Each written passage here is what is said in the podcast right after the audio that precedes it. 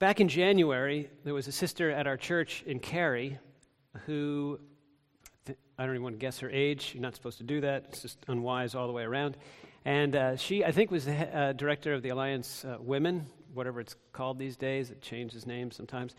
And she went into, I think, a hospital or maybe just a, a clinic or something for something very minor. And within a matter of days, she was on death's doorstep. Just one of these things where, you know, stuff started shutting down all over the place, tubes all in her and through her, and just on life support.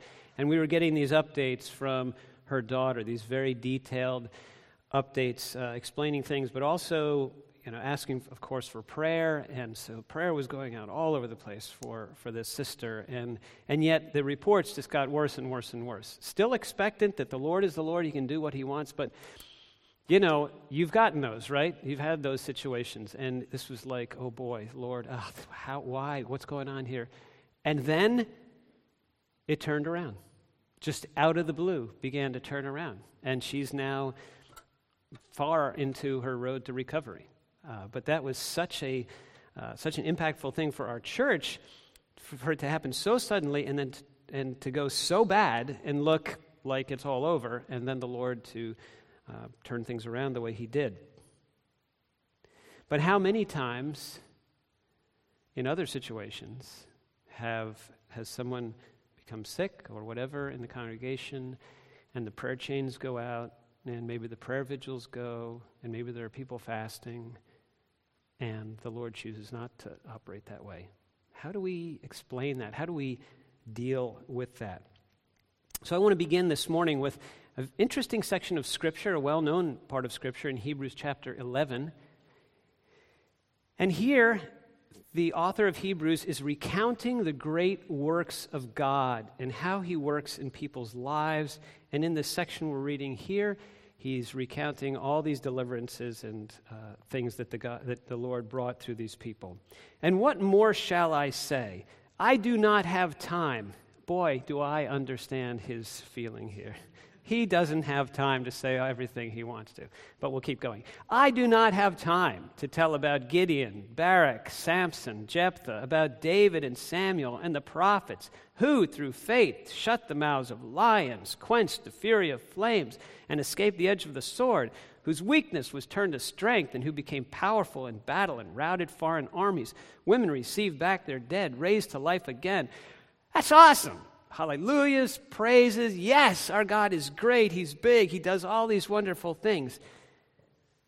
The very next line begins, there were others who, you can hear the foreboding, there were others who, there were others who were tortured. Some faced jeers and flogging, and even in chains and imprisonment. They were put to death by stoning. They were sawed in two. Let that one sink in. They were killed by the sword. They went about in sheepskins and goatskins, destitute, persecuted, and mistreated. We can say from these two banks of Scripture that butt right up against each other, and there's no hiccup in between, there's no pause to say, I'm really sorry, sorry to have to say this part of it. No, this is all God's glory being revealed. And from these examples, we might say that God works in two different ways to accomplish his will. In the first, he answers our prayers the way we want him to. He provides us with health and with income, and with protection and rescue from danger and stability and peace in our lives. And with this way of God's working, quite frankly, we're very comfortable. This way seems rational and reasonable to us. Not only do we receive the obvious benefits, but this way of God fits our theology. That, that is, it fits our way of understanding who he is. If, as he is, he is all-powerful, and if he is all-good, and if we're his children, which we are, then it makes perfect sense that that God would be constantly providing for us, constantly protecting for us, and providing us with all that we need. But his second way of accomplishing his goals and his purposes, his placing us in positions of weakness and of loss and of pain and suffering and death, as we saw in that passage in Hebrews, is a mystery. and creates tension within us. Our prayers go unanswered. Or worse, he answers them in exactly the opposite way to how we've been asking. We pray for health. He gives us sickness. We pray for a steady employment. We lose our job. We lose our stability and peace in life. And we want to, and sometimes do, cry out, whether verbally or in our souls, "What are you doing, Lord?" So many of us could attest to that. Now, a large part of the biblical answer for dealing with this and thinking through how God could possibly operate this way is to appeal to his absolute freedom and sovereignty over all areas and through all areas of life, and his detailed providential working through all areas, and his wisdom through all of that. And here, we need to pause for a second. If you go soft here, if you go soft on God's sovereignty, then we're already getting off the rails to where I really want to go in the message today. And sadly, much of evangelical Christianity, and boy, I'd love to name names. I'll name one, Greg Boyd.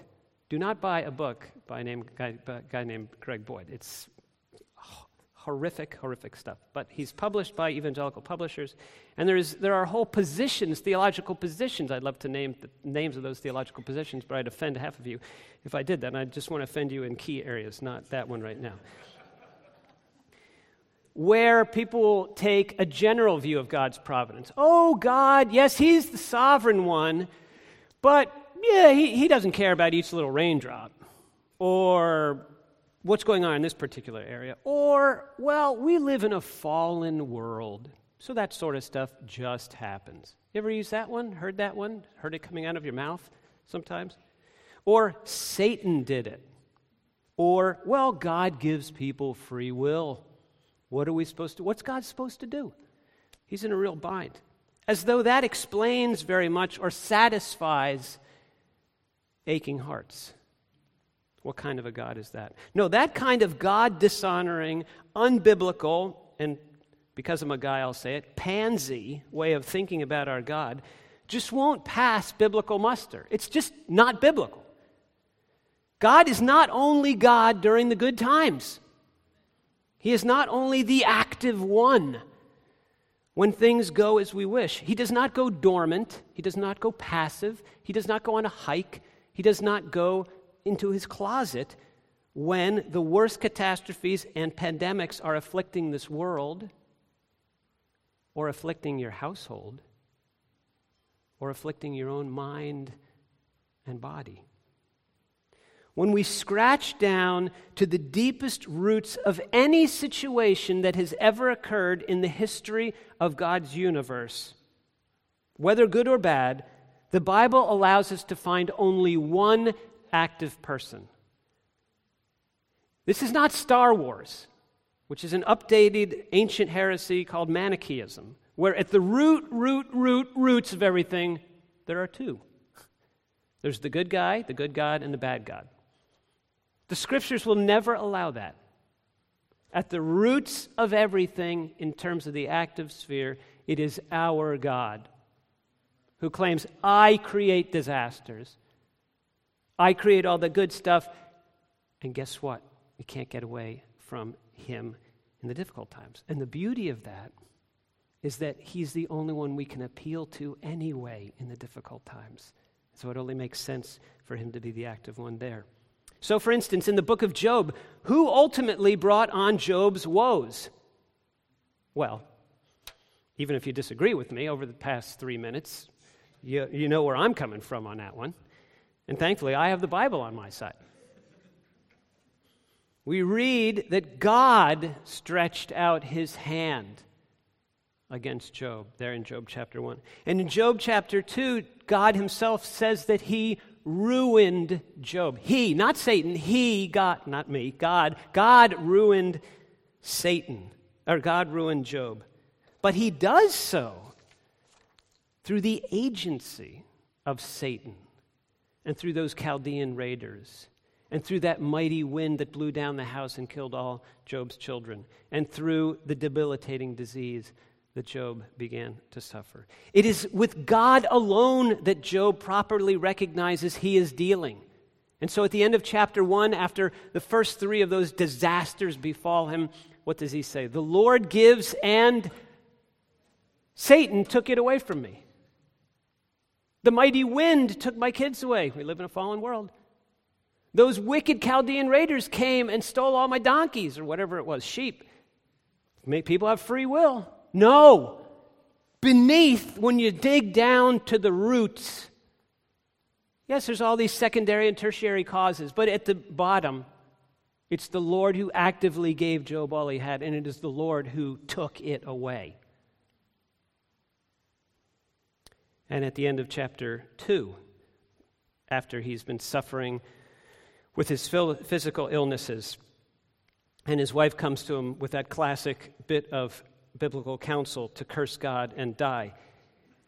And he says, "You're talking like a foolish woman." He he he honors his wife. He's basically saying, "You're not a foolish woman, but right now, sister, you're talking like a foolish woman."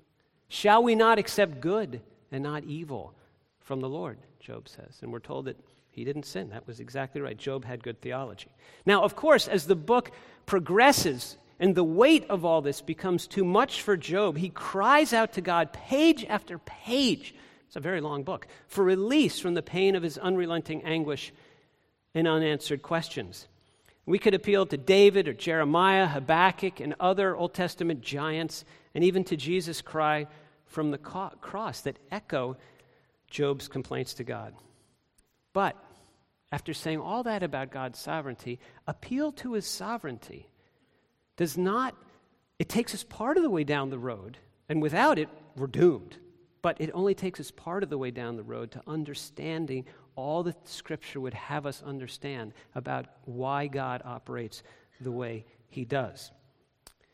Not only do we find, or it's only, I should say, in the New Testament that we find the complement to God's sovereignty that completes the picture of why God operates in the way he does so difficultly in our lives. And that complement is the cross of Christ. The cross of Christ, unknown in the Old Testament in any kind of fullness. In the New Testament, it becomes not merely an event. And I think for many of us, when we think of the cross of Christ, we think, oh yes, that is such a central event. Coffin or something, event that occurred two thousand years ago that won for us justification and forgiveness of sins and release from the dominion of darkness, and of course it did all of that. But the Scripture, the rest of the New Testament, goes on to tell us so much more about really the, the subterranean, like structural shift in paradigmatic way of thinking that changed with the coming of the cross for the people of God, and how they were to understand their lives and suffering now through the prism of this new paradigm of how God operates, through which the cross was emblematic, the, the, the most profound symbol and evidence of God's way of working. But I don't think we fully get that, and I don't think we're alone in, in our failing to fully recognize the impact of this paradigm shift. Even in New Testament times, during the, the Gospels, when Jesus came on the scene in the first century in the flesh, Isaiah, Isaiah had foretold the cross, but nobody got it. The Greeks and Romans of the day, they could never have imagined that their high gods, Zeus and Jupiter, could ever possibly allow himself, either of those, to be killed by humans. And the Jews would never imagine that Yahweh would allow himself, the creator of the universe and sustainer of the universe, how could he possibly be hanging on a cross? How could it possibly, possibly happen? The illustration that comes to my mind here is one of fireworks. Have you ever been to a fireworks show? Of course you've been to a fireworks show, so you don't have to raise your hands. So on those July fourth evenings, when we're hoping it doesn't start raining, you know, you're seeing the fireworks and they're going off. You're sitting on a blanket in the grass somewhere with your family or friends, whatever, and they're begin- and they're shooting off. And toward the end, before it's just all bombs, uh, they they begin to show the, the best of the of the uh, most colorful and largest of the of the fireworks. and you'll hear them go, and then it goes, and it just goes arcing up, and you can see like the sparkly going up, and you're like, oh, baby, oh, baby, I wonder what this one's going to be. Wow, it's like American flag or whatever it might be, just huge and really cool. Well, that's what at least the Jews of the first century were looking forward to, for their God to, show, to I hate the expression show up, for God to appear on the scene uh, with all his majesty and his power. They had these Old Testament scriptures. They had the Exodus. They had different miracles that occurred in Elijah and Elisha's ministry and all sorts of things in the Old Testament. And the ark of God's coming was, was getting higher and higher, and they were expecting him. And right at the at the peak, at the apogee, where it's supposed to just explode on the scene, where Messiah is supposed to come and blow everybody away, it's like it was a dud and fell to the ground.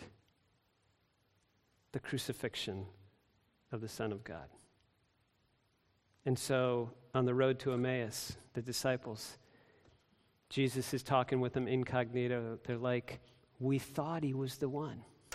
We were we were expecting the big show, and it turned to be out to be a dud. Something happened. We can't understand it. And that's so often our lives as well. We're expecting God to operate in some particular way, and it doesn't turn out that way.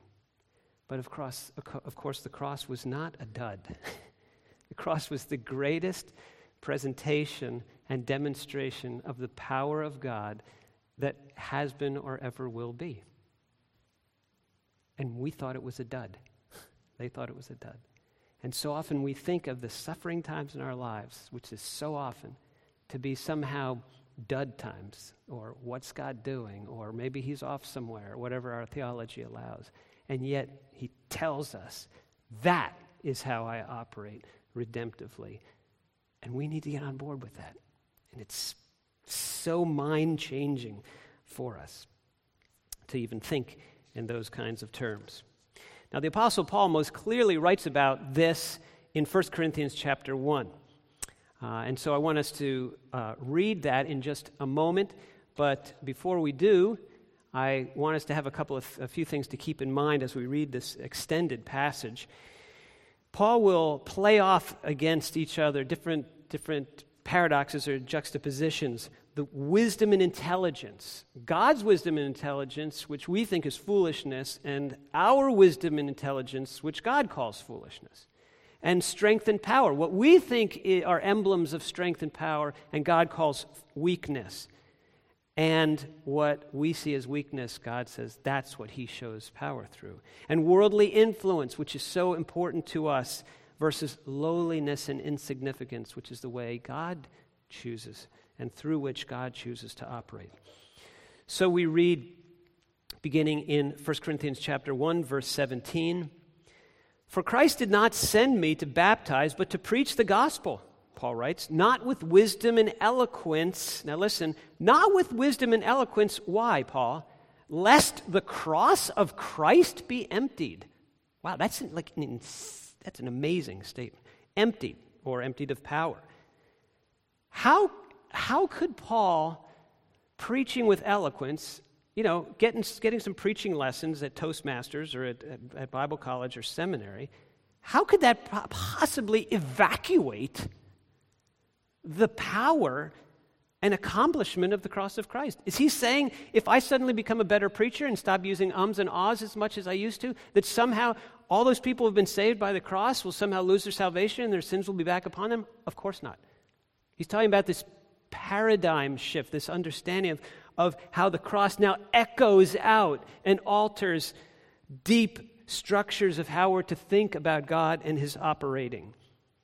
He says, why? Because if I start preaching like some of the philosophers, the traveling philosophers of the day, or the traveling charlatans of the day, and I suddenly get a deep and resonant voice and all sorts of beautiful ways of speaking things, and I get my illustrations down, and I'm able to get my sermon down to thirty-three and a half minutes, or whatever it might be, that somehow you might start looking at me.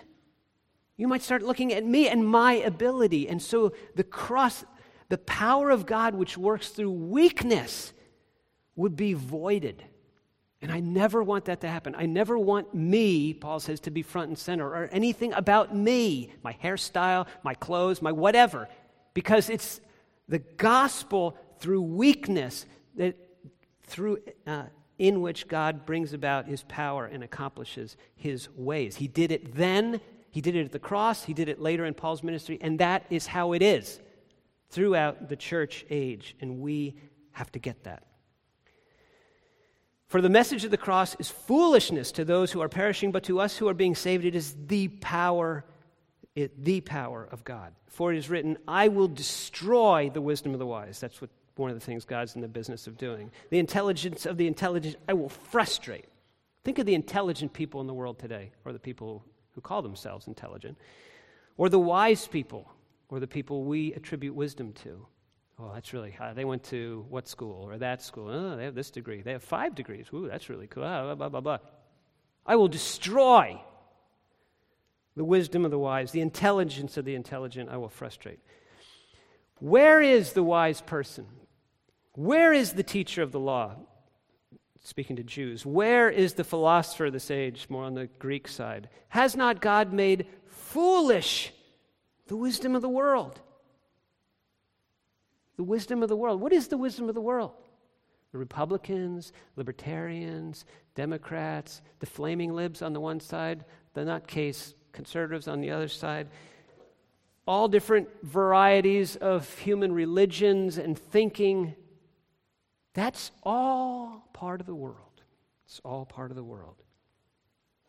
For since in the wis- in the wisdom of God, the world through its wisdom did not know him. Nobody's ever figured out God. Nobody's ever figured out God. It's all revelation to us. God was pleased through the foolishness of what was preached, the gospel message, to save those who believe. Jews demand a sign, demand signs, acts of power, and Greeks are looking for wisdom, but we preach Christ crucified. Stumbling block to Jews. It's, that word stumbling block is where we get our word for scandal.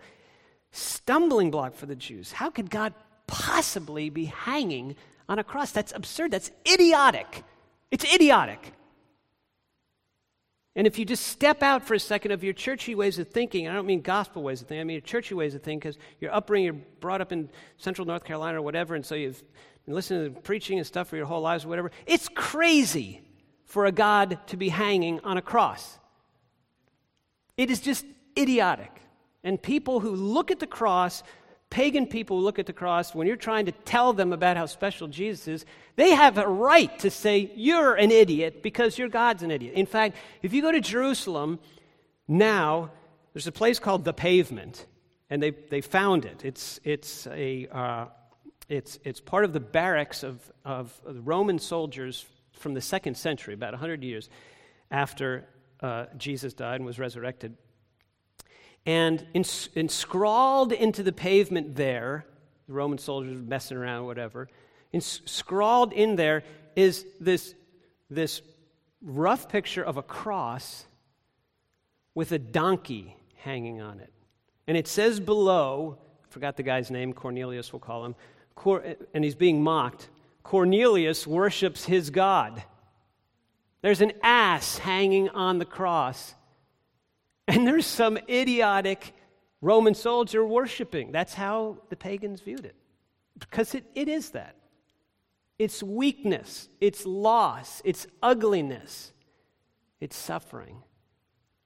And the wise one, the only wise one, out of all the means for salvation that he could have chosen to, to bring salvation to this world, any, he could have chosen any path he wanted. He's God. He chose this path, the wisest of all paths, and we don't see it the way we should. Brothers and sisters, think of what you were when you were called. Not many of you were wise by human standards, not many were influential, not many were of noble birth, but God chose and chooses the foolish things of this world to shame the wise. God chose the weak things of the world to shame the strong. God chose the lowly things of this world and the despised things and the things that are not to nullify the things that are so that no one may boast before him. It is because of him that you are in Christ Jesus. Therefore, as it is written, let the one who boasts boast in the Lord. The cross turns all of our assumptions, or our assumptions about so many things in life, the most important things in life, on their heads. What seems foolish is actually wisdom. What seems like the epitome of weakness is actually strength. And what seems lowly and despised is exalted. We would think that when God finally appears, as I mentioned earlier, to his creation, he would appear as the all-wise and the all-powerful king taking his throne. And he calls that kind of thinking, at least for the church age, foolish. Why? Because that's how every religion on the planet views their God. The Egyptians viewed Pharaoh and the different Anubis, different gods like that as well. When God appears, or the chief gods appear, power starts flowing out all over the place in very obvious ways. God's like, no, I am not going to go that way. That's how humans would imagine, fallen humans, wicked humans who hate me and rebel against me and who are darkened in their understanding. That's how they think. I'm not going that way. I'm going to go through the opposite way of what they could ever imagine to accomplish my purposes. In fact, it, Paul tells us that it pleases God to act in this way, to take all of man's arrogance and vaunted self-assurance about the meaning or meaninglessness of life, about what is right and what is wrong, about what is wise and foolish, about what is strength and what is weakness, what is significant and what is truly insignificant, what is of value, what really is of value, and what is worthless. It pleases God to turn all of that on its head and accomplish his redemptive plan through seeming foolishness, loss, suffering, and insignificance. After the early church, it was the reformer Martin Luther, the reformer in the in the fifteen hundreds, who recovered and most clearly articulated this fundamental New Testament understanding of how God works and how Christians are to expect him to work most of the time. Luther looked around himself as a late medieval Roman Catholic academic and monk. He saw the church he was a part of had its hands all over the levers of power and influence and wealth and the educational systems of the day. And that that church had then created a theology to justify this position it occupied as a major power broker in society. And that theology, Luther called a theology of glory. That sounds good, but actually he meant it in a very negative way. Theology of glo- glory meaning outward show, outward shows of power and influence. He said, you know what? As I'm reading my scriptures, I just don't see God operating that way. That's just not how he's chosen to do it. So as he pondered what we've read in First Corinthians and Second Corinthians and other places, Luther began to see that God's act of restoring life to the world through the death and crucifixion even of his son was really just the most profound display of many examples of what Luther came to term a theology of the cross. Theology of the cross, that's good. So you're supposed to think to yourself, theology of glory is bad. Theology of the cross is what's good. So if somebody gives gives you a test after this sermon, that you'll be able to answer that. Through the prism of this seemingly reverse logic, this upside-down way of thinking about God and his ways, Luther began to see how other parts of Scripture, difficult and mysterious and, and hard-to-understand parts of Scripture, began to flow together and fit now with this different understanding, this understanding that lined up much more closely with the direction that the New Testament is going, this weak way, this foolish way. So forsaking some Old Testament examples, we'll just I'll just bring out some that are really just found, for the most part, in the Sermon on the Mount, just one section of the New Testament in Jesus' teaching. So think about how, I mean, if you really think about them, these things, you'll think to yourself, yeah, I've never really fu- fully understood that text. That, that's a toughie for me. At least it is for this for this guy standing up here today. Blessed are the poor in spirit. Yeah, that's that's tough. Blessed, happy, it could be translated, borders, that word borders into happy, not just blessed in some, you know, religious sense, but like truly happy and deeply thrilled are the poor in spirit. Yeah, I just that's tough. Blessed are those who mourn. Whoa, that's like upside down. Blessed are you when people insult you. Yeah, I wonder how y'all do with that one. Persecute you and falsely say all kinds of evil against you because of me. Not only are you blessed, rejoice. And not just rejoice, I'm rejoicing, Lord. Be glad. That one you can't conjure up. Right? You're either glad or you're not glad, right? So are you there where you're being persecuted and you're glad about it? Mm, like, wow. I tell you, do not resist an evil person. Yeah. Do not resist an evil person. Yeah, what do we what do we do with that one? We have police. We have locks on our doors. In Old Fort, they don't lock their cars. I don't know what you guys do here. We do in Cary. Do not resist an evil person. If anyone slaps you on the right cheek, turn to him the other. And if anyone wants to sue you, and take your shirt or whatever, hand over your coat as well. If anyone forces you to go to one mile, go two miles. Love your enemies. Love your enemies. Think of your enemies. Think of people you are really not happy with on the world stage today, or maybe in your household, or maybe in the church, or somewhere at the gas station. Love them. Do you love them? Do you love them? If I picked out the person that ticks you off the most in the news right now, or in Washington, or down the street, and said, do you love that person? Are you loving that person? Are you praying for that person? Hmm. And if you asked me the same, I'd just hide underneath this kind of quasi-pulpit thing here. Pray for those who persecute you. Do not store up for yourselves treasures on earth. This is the most, like, laughable one. Do not store up for yourselves treasures on earth. There are Christian ministries that teach us how to better what? Store up for ourselves treasures on earth. And our Lord says, do not store up for yourselves treasures. That's a toughie. I haven't figured that one out yet. Paul has, I'm sure, but uh, uh, that's for a different sermon. Don't store up for yourselves treasures on earth where moths and vermin destroy and where thieves break in and steal.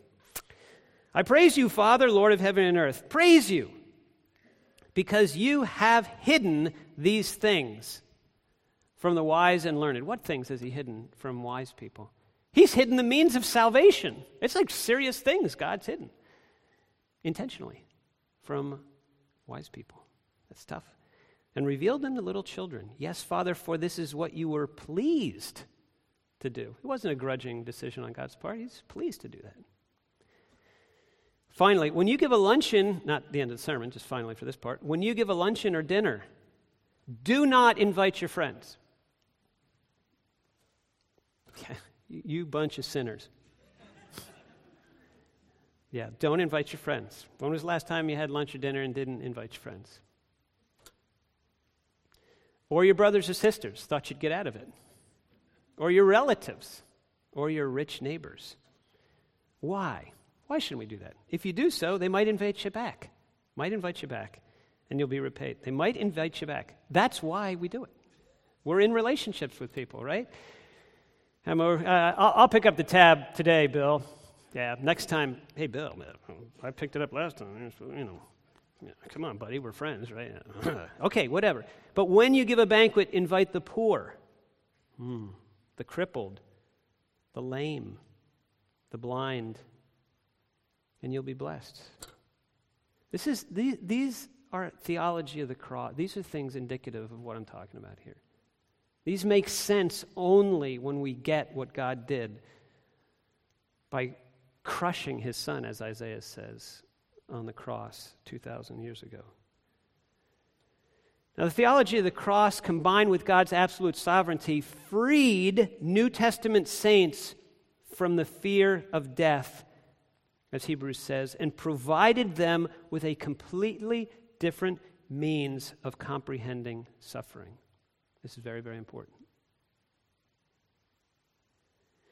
Paul can write, as we know, about rejoicing in his sufferings, rejoicing in his weaknesses. Jesus talks about being glad and rejoicing in persecution. This is, this is different stuff than what we read about in the Old Testament, Lam- Lamentations or the Laments of David or Habakkuk and things like that. And Paul's not the only one through whom the Holy Spirit is trying to hammer home this new way of thinking. And so we see in the beginning of the letter of James, this well-known passage, "Consider it pure joy," James teaches his people, "my brothers and sisters, whenever you face trials of many kinds." And the author of Hebrews writes in chapter ten, "But recall the former days." His people were kind of ebbing in their faith and weakening. And he says, "Remember earlier in your Christian lives when you joyfully accepted the plundering of your property." Again, only makes sense if our thinking has been renewed, as Romans twelve talks, or twelve one talks about, the renewing of our minds, renewing a new way of thinking and understanding God. Joyfully accepting plundering of your property, Christians, since you knew that you yourselves had a better possession and an abiding one. And finally, for our purposes, First Peter chapter four, "Dear friends, do not be surprised at the fiery ordeal that has come on you to test you, as though something strange were happening to you, but rejoice inasmuch as you participate in the sufferings of Christ. If you are insulted because of the name of Christ, you are blessed." Basically, any time we see God choosing to go the weak and suffering route, which is his normal way, to accomplish his plans and gain glory, that is an example of the theology of the cross. Now, as we continue to consider this second way of God's working, this theology of the cross, it might be helpful to understand or to see some specifics. I mean, we've been talking kind of at the thirty thousand foot uh, level, but, but what did it mean in the day-to-day life for Paul to talk this way? How did it affect him down at the ground level? What kinds of things specifically is he talking about? Well, thankfully, there's a passage in Second Corinthians that Paul gives us. It's basically a travel log, maybe a yearly travel log for Paul, describing many different events that have happened in his life, and he concludes by describing these as evidences of this weakness that he so longs, this place of weakness that he longs to be in. And so we read in Second Corinthians chapter eleven, beginning in verse twenty-four, "Five times I received from the Jews the forty lashes minus one." Do you remember that movie that came out about seventeen years ago, eighteen years ago, uh, the, uh, the, the uh, Passion of the Christ? Remember that one? I mean, that is a brutal movie if you ever saw it. I saw it once. I don't want to see it again. It's an interesting movie. But they bring out what the forty lashes were like. It wasn't like in the movies from the fifties about Jesus where you just see it from a distance. I mean, they showed the gore of it. Paul received that five times at this writing. Maybe he had more afterwards. "Three times I was beaten with rods. Once I was stoned. Three times I was shipwrecked." You might be asking yourselves, where was God in all of this? You're an apostle, man. Sure, people were praying for you. Sure, you were praying for yourself when that decision came down to, to get the forty lashes. Probably praying for himself, "Lord, you know, I don't want this. Can you please like, find another way?" Nope. Five times. "Three times I was shipwrecked. I spent a night and day in the open sea. I have been constantly on the move. I have been in danger from rivers.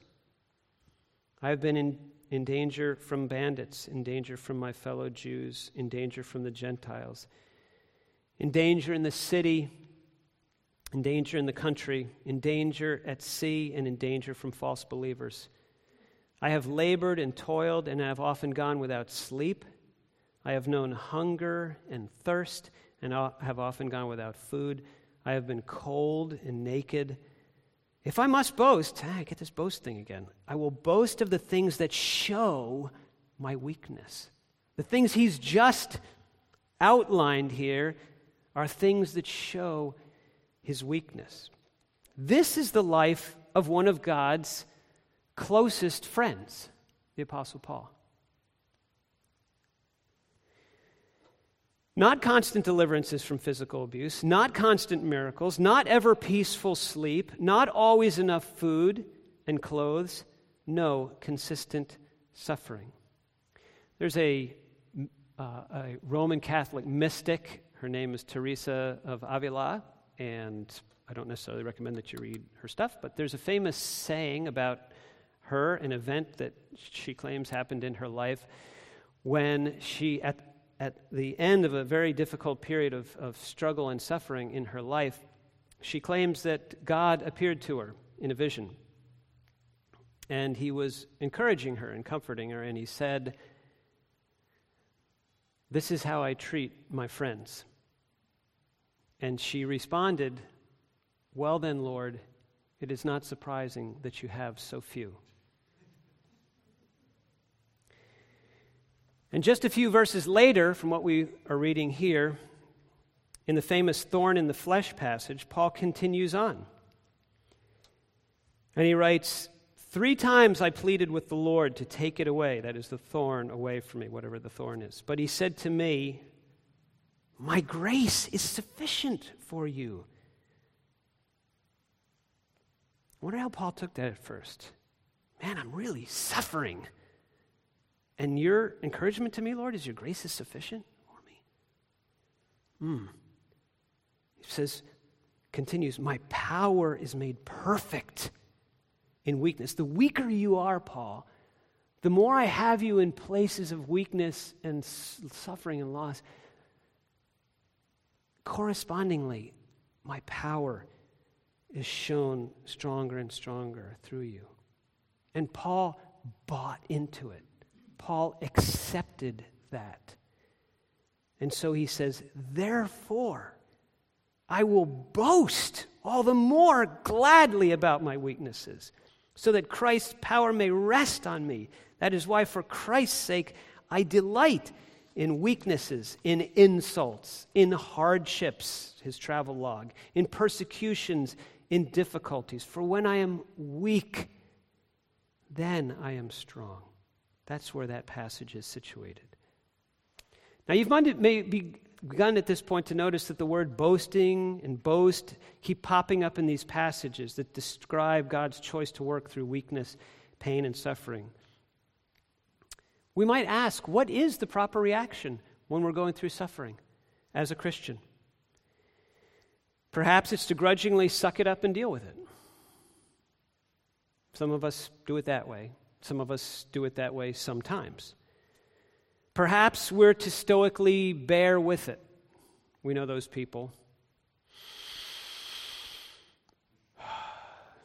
They look so godly. We sometimes make them elders. Nope, that's not enough. That's, that's not good enough. That's not adequate for the Christian to just bear with it. Paul says, "I will rejoice in these things." Jesus says to rejoice and be glad in these things. Peter says to rejoice. James says to count it all joy. The writer of Hebrews says, "Remember when your stuff was taken away from you, how you joyfully accepted it." All these voices, the New Testament, crying out to us, if you get the way God truly works, your God, not the gods out there or the gods in your head, your imaginations, but the only God, the real God, then you'll be able to see more and more how it totally makes sense to rejoice in the difficulties and trials that come our way. So I want to conclude now with just a few applications. To be sure, there will come a day when God demonstrates his power through what we call the theology of glory. As we read, for instance, in Revelation nineteen, where Christ will return a second time in a blaze of glory, with conquering armies of heaven at his side, and he will rule the nations with an iron scepter. That is a theology of glory, and that day is coming.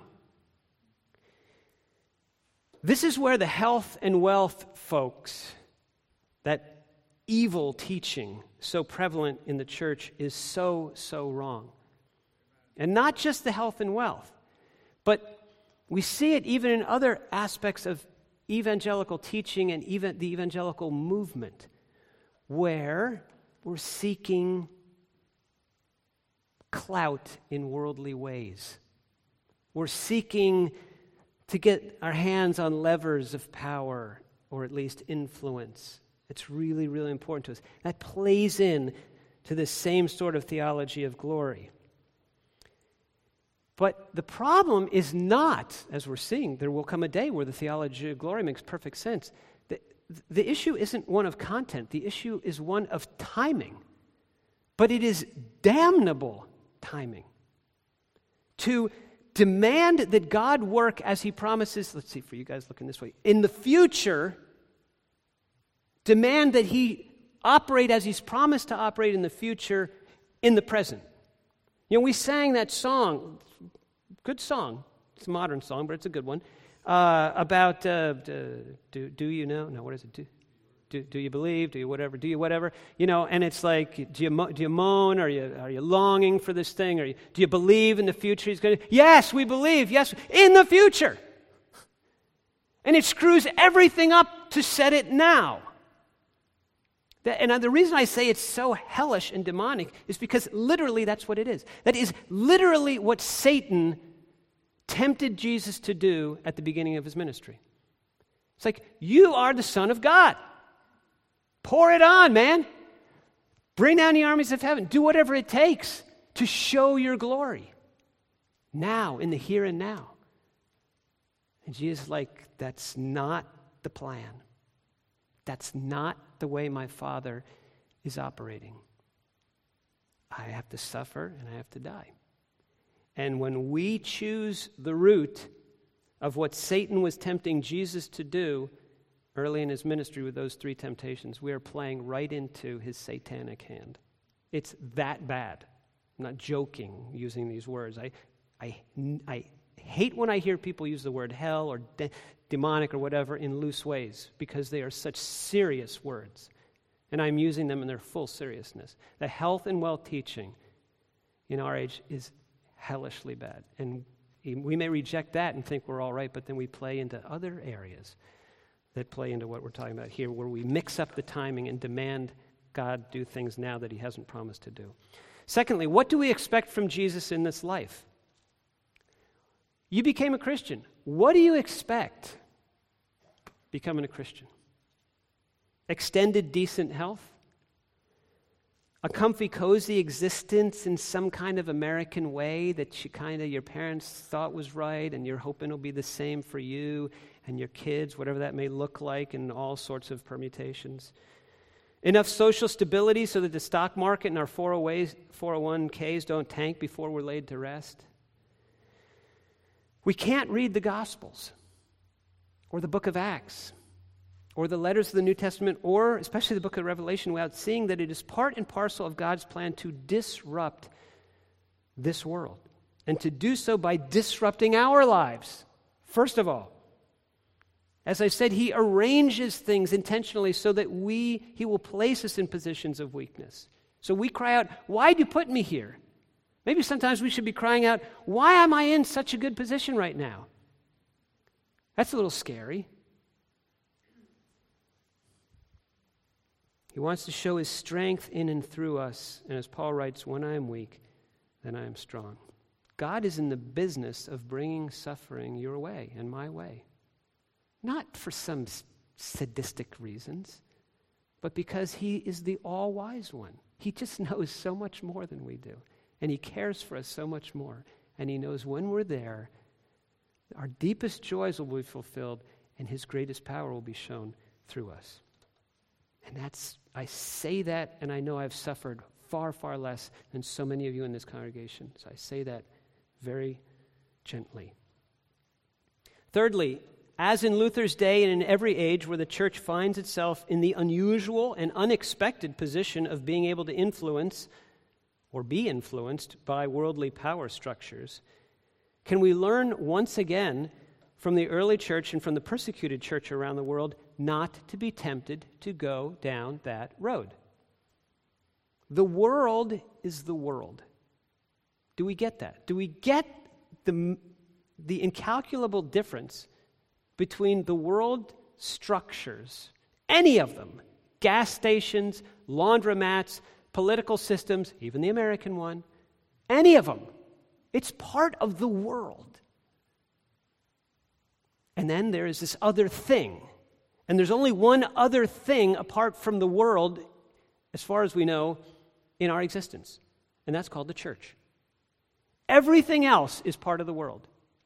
Other religions, political systems, political systems you don't like, political systems you do like. Socialism, capitalism, other isms, whatever. That's part of how the world operates. And although there may be significant numbers of believers operating within a particular world system at a particular time, doesn't make that world system somehow kind of like havesy church. No, it's just believers functioning within the world system. But it's still the world, and it will never be the church. It was never intended to be the church. The church is a church. She has her own marching orders, her own Christ-given goals and ways of doing things. Our Lord never instructed us to go make the world or the world system better. He told us to go and make disciples of those he would call out of that system through the preaching of the gospel and our displays of love toward neighbor and enemy. You know, in Russia, the historic institutional church is usually closely aligned with the secular political leadership, the world. The one scratches the other's back. It's pretty helpful, so to speak. And each wants the public support of the other. The result is constant compromise on the part of that church. She tries to serve two masters. But the tiny evangelical church mercifully is spared this temptation to worldly and political influence. She is indifferent towards secular structures around her. She has no dreams of changing Russia or Russia's political systems in, in those sorts of terms, nor being supported by the political system. She will not settle for the fleshly calling of changing the way politics is done in her country, a calling that any number of secular groups will always be willing to, to do and probably do better. She will settle only for the calling given uniquely to her, the highest calling of winning souls to Christ one by one and working with them to grow into the fullness of Christ. And no church anywhere in history could ask for more. Finally, how deeply has this biblical theology of the cross penetrated into our own lives? We're usually quick as evangelicals to give praise to God for his obvious provisions for us and correctly answered prayers. I mean, I, I seriously, I still do this, if you can imagine. When I'm pulling into a crowded parking lot, Walmart, of course, with like five hundred spots that you can't occupy, and then there's one that's within a half mile, I'm like, thanks, Lord. And I think to myself, that's good, you thank the Lord. And I'm like, how shallow, man. You have so many other things going on constantly that he's blessing you with, and you fail to bless, thank him for those. And then you have all this minor suffering things that go on, and you don't thank him for those. And, I, and it's just a reminder, Matt, you are so shallow still. Oh, my goodness. You still really don't get it. We tend to hem and haw when God acts in the slightest way toward us, as he did toward his beloved son, or toward Job, or toward Habakkuk, or toward others. But neither way of God is troubling for God. He accomplishes exactly what he wants, when he wants, when he gives us whatever comes our way in our lives. That news should be freeing for us, as it was for the Apostle Paul. God cannot lose, and we in Christ cannot lose either. And finally, finally, I added one. What does the theology of cross have to do with missions? I thought, you know, you guys brought me here for missions, so I need to add a final point on this for that. Well, just about everything. The Apostle Paul writes further, "For we who are alive are always being given over to death for Jesus' sake." Now he's writing in a mission context, but he's saying exactly the same thing. "So that his life may be revealed in our mortal body. So then..." This is the key. "So then death is at work in us," the apostles, the missionaries going out, "but life is at work in you." Corinthians. The more we die, the more you gain life, Christ's life, through our death, through our weakness and our suffering. All this is for your benefit, so that the grace that is reaching more and more people, this is missions, may cause thanksgiving to overflow to the glory of God. Amen. Thank you very much.